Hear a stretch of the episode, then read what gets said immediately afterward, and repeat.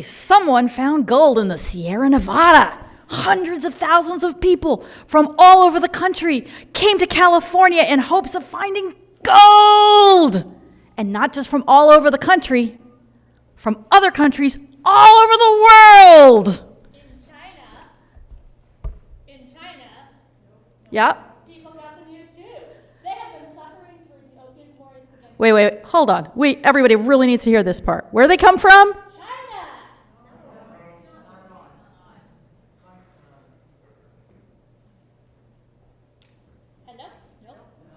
Eh, share with me.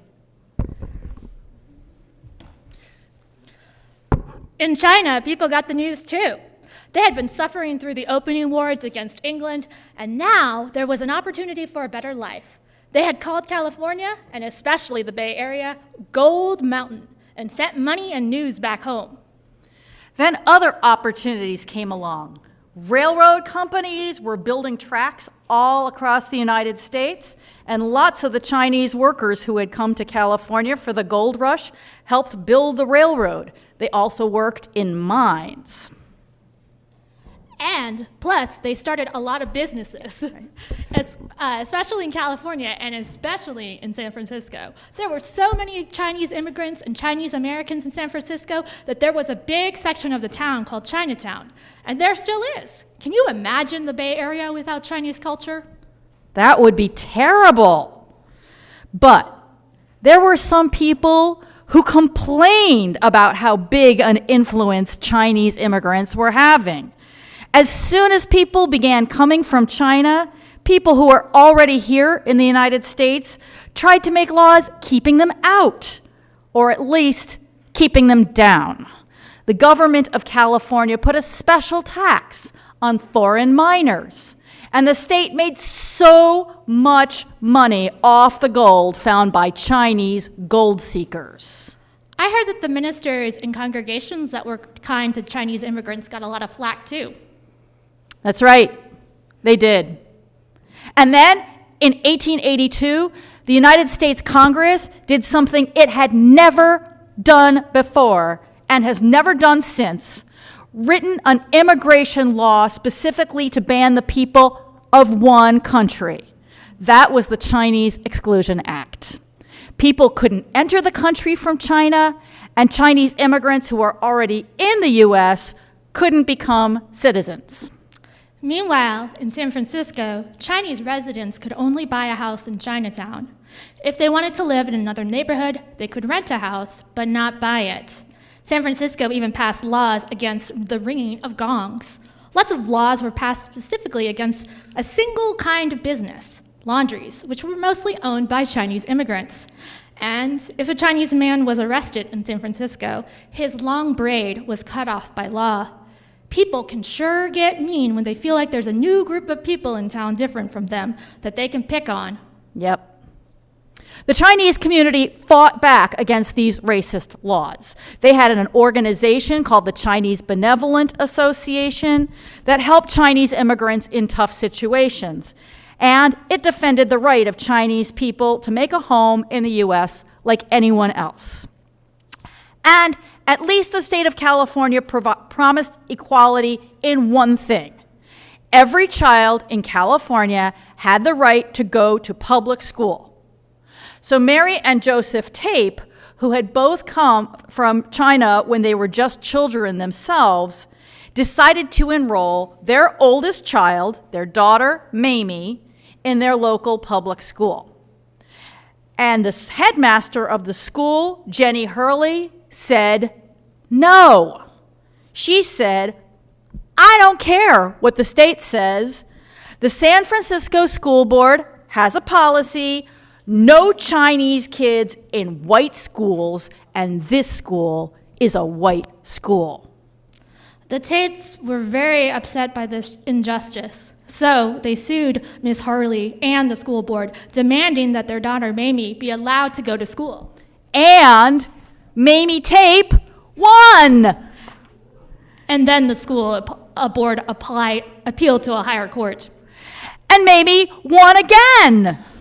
And then the school board appealed to the California Supreme Court. And Mamie won again. One of the justices wrote, "She has the same right to enter a public school that any other child has." But the superintendent of schools in San Francisco had been making other plans. He asked a member of the California legislature to help pass bills that would create a separate school system for Chinese system, children. They passed it the very next day and made a law establishing, quote, "separate schools for children of Mongolian or Chinese descent. When such separate schools are established, Chinese or Mongolian children must not be admitted into other schools." And right away, San Francisco created a Chinese primary school. It was public, so they could say that they were giving a public education to every child. But only Chinese kids could go to this new school, and only white kids could go to the white schools. It seemed like Mamie won the court case, but lost anyways. What did she do? Well, her mother wrote a furious letter to the school board and published it in the newspaper. Now, Mary Tape had come to the U S when she was only eleven, and she never had much education herself, but she was eloquent. Here's a little bit of what she wrote. "I see that you are going to make all sorts of excuses to keep my child out of the public schools. Dear sirs, will you please tell me, is it a dis- disgrace to be born a Chinese? Didn't God make us all? What right have you to bar my children out of the school because she is of Chinese descent? They, there is no other re- worldly reason that you could keep her out except that. I suppose you all go goes to churches on Sundays? Do you call that a Christian act to compel my little children to go so far to a school that is made in purpose for them?" She said she wasn't going to send her children to the Chinese Mm-mm. school, but it was the only school that allowed them to attend, so they did go there. And several years later, the Tape family moved to Berkeley, where there wasn't a law preventing them from buying a house in the neighborhood they liked, or preventing the kids from going to the neighborhood schools. Eventually, things were changed in San Francisco. More and more Chinese American children enrolled in the white schools, and some of the schools allowed it. It took a long time to get the law to be on their side, but in the meantime, Chinese Americans took courage from the example of Mamie and her parents, and through the Chinese Benevolent Association and in so many other ways, they supported each other. Like this song we're about to sing. Oh, yes? Yes, it's all about how we can get through hard times by helping each other.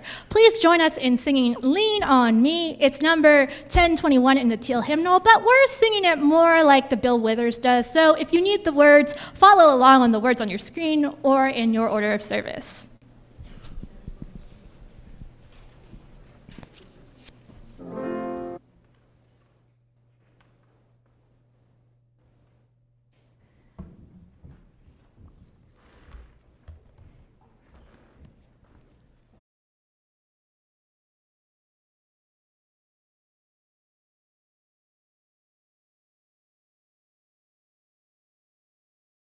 Thank you so much. That song is a little hard for me to speak after. It just always, I just think about generations of South Africans marching and singing and risking so much and having that faith that whatever else other human beings were doing, they were in the light of God. Kind of reminds me of our story that we're about to tell right now. By the way, anybody who likes to come down and sit on our, our quilt here, we're going to have a comfy rug there um, sometime soon, but we have a beautiful quilt that's a spot to just hang out during the service. So you are always welcome to come there and be close.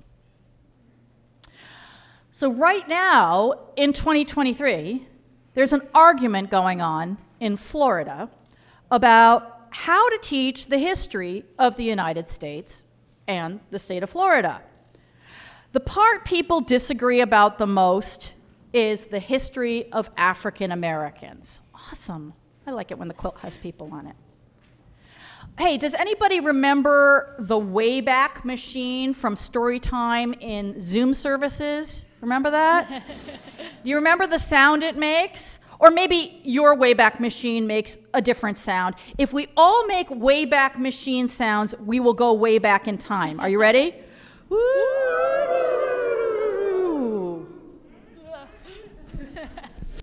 Good sounds. Whoa, whoa, whoa. Are we still in Florida? Yep, we're in Jacksonville, Florida. Uh, but it isn't twenty twenty-three anymore. No, it's eighteen sixty. Slavery is the law of the state. Enslaved African Americans aren't allowed to read and write, much less go to school. I do not like this year. It's really bad. You know what? Let's get into the machine again and go to... Mm, how about we go forward just nine years to eighteen sixty-nine, okay? Why eighteen sixty-nine? You'll see. Okay. All right, help me out, everyone. Ooh. Oh, yeah, yeah, much, much better. This is Jacksonville, eighteen sixty-nine. The Civil War ended four years ago. It was terrible, but the Union won, and it is now against the law to enslave people. Yay! Yes. A period called Reconstruction, rebuilding, is underway. African Americans who were denied all their rights are now helping to run the government. There's a Freedmen's Bureau to help people who are enslaved to get their new free lives underway. And one of the first things they build in Jacksonville is... Can you guess? Yeah. A school! A school for black children. This is the year. They start a school and name it after Edwin Stanton, who was a white abolitionist and President Abraham Lincoln's Secretary of War. And in eighteen seventy-seven, President Ulysses Grant, who had been the leader of the Union Army and won the Civil War, comes to visit Stanton School. Oh, hello. Oh, look at that cute little six-year-old boy raising his hand. Wow, he is shaking the president's hand. Now, that was pretty cool for that little boy, but it was also really cool for President Grant, even though he didn't know it, because that little boy is going to grow up to be a famous writer and teacher and principal and activist. His name is James Weldon Johnson, and he and his brother Rosamond go to Stanton School, and their mother teaches there for twenty years. Now, things get pretty bad in Jacksonville and Florida and the whole country again soon, and we are going to need people like the Johnsons. Wait, uh, slavery is over. African Americans are building schools and helping run the government. Things are getting better. Unfortunately, a lot of people want to stop all those good things from happening. And later, the same year that President Grant visits Stanton School and shakes little James Weldon, Weldon Johnson's hand, a new president comes in and makes a deal that ends Reconstruction. Oh. Let's take the Wayback Machine to nineteen hundred, okay? I know, it's a little disorienting, all these movements. Whoa, hey, that man looks familiar. That, that man at the school. You mean the principal of Stanton School? Yeah, you're right. That's James Weldon Johnson, all grown up. He's running the school that he went to as a boy.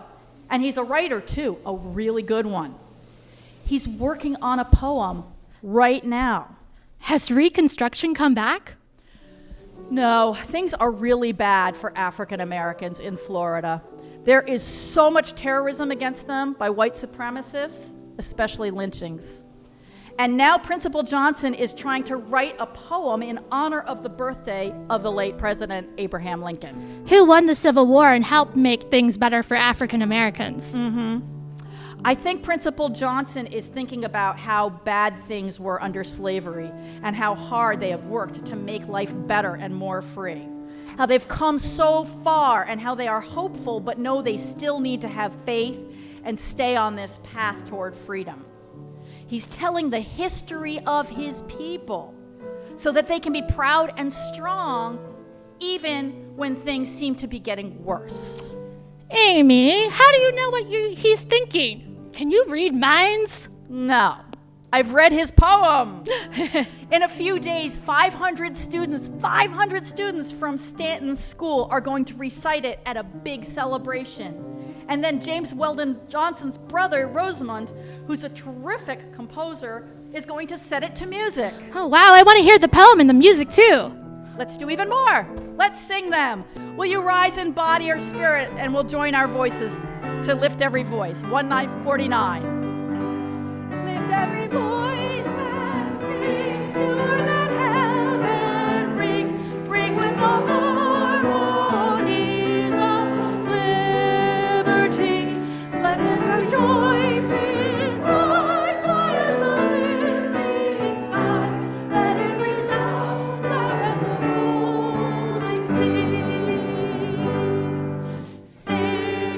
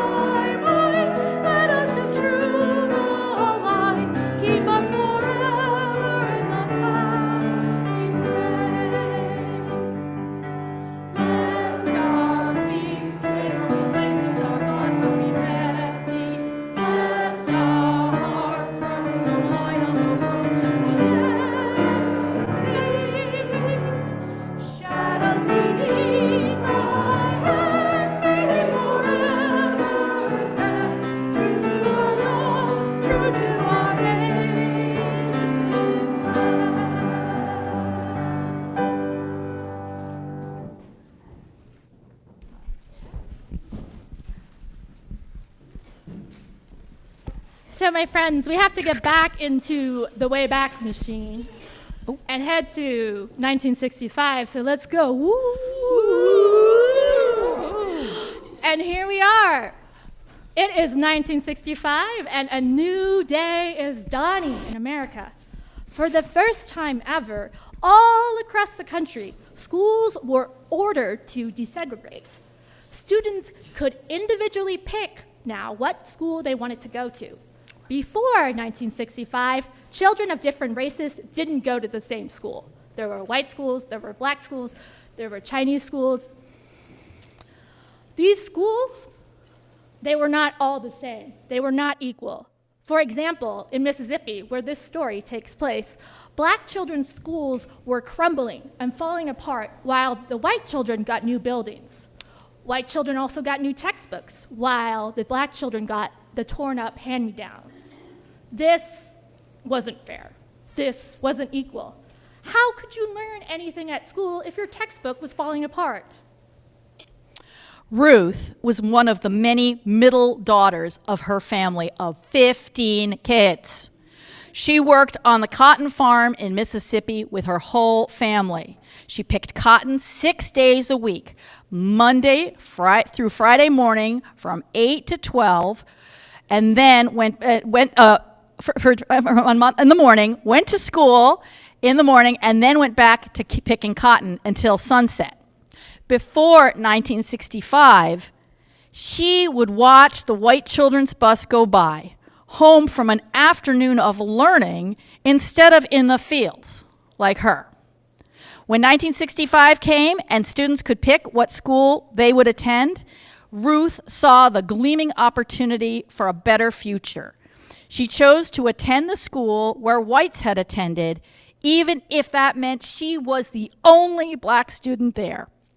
Her siblings followed her courage. The Carters were now the first black family to ever enroll in the school. And now they just had to get through the first day.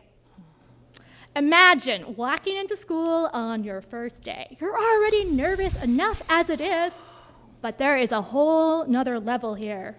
There is fear within the Carters because they are the only black family, the only black students in the entire school, ever.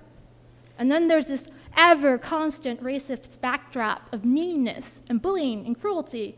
That was the awful everyday reality for the Carters. And then add on top of attending your first day of school with the entire town's police force and the National Guard walking you to school so you can enter the building unhurt. It was a big, big day for the Carters. Fortunately, nothing happened on the first day of school, but the next day, when the police and the National Guard had gone away, students began to be mean to the Carters because they were black. When they could, they stuck together at school, determined to learn. Ruth spoke of this time. During that time, it seemed like I was filled up with hate. I hated everything. Then we started having these little sessions at home in the afternoon after school. It was almost like therapy. We would sit down and Mama would say, "How did things go today at school?" We would talk about what happened, and a lot of times we would cry together. And then the very next day, after consoling and comforting each other, the Carters would do it all over again. Every day they fought for their civil rights, their rights to education, to life, liberty, and the pursuit of happiness, with each page that they turned in class and every word that they wrote, in every time that they turned a cheek or ignored cruelty. They knew that education was a gift. It gives you the tools to understand and deal with our complicated world. Education was denied to their ancestors who were enslaved. The Carters knew it was so, so precious, and it could change their lives forever. And it did. The Carter family were the first black family to graduate from Drew High School in Drew, Mississippi. All the student siblings went on to get university degrees. They took their knowledge and they soared high. Let's carry the story of the Carter family in our hearts. Let's mirror their courage, their tenacity. Tenacity is when you keep, keep, keep, keep going, even though it's hard. It's the endurance after the courage. So let's call out racism. Let's call out bullying, meanness, cruelty when we see it. Let's make our words kind. And let's remember the first principle that everyone is important and worthy of respect, worthy of going to school.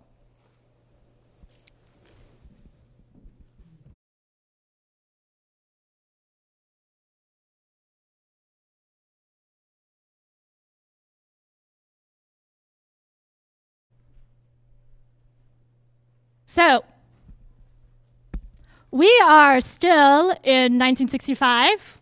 We haven't gone back to twenty twenty-three in our Wayback Machine, but I'm going to ask you guys to participate in an activity with me. We're gonna try to imagine if we could change things for the Carters.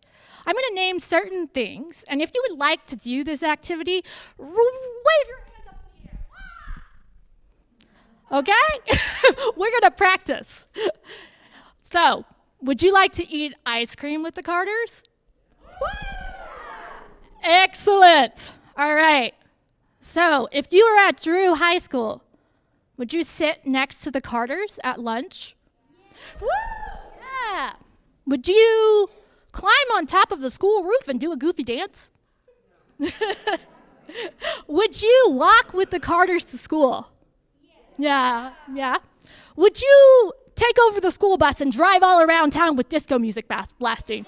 Oh, okay. Good to know. Would you comfort the Carters when they're sad? Yeah, yeah. Would you call out people when they're being mean and racist to the Carters by saying things like, I can't believe you are acting that way? Yeah.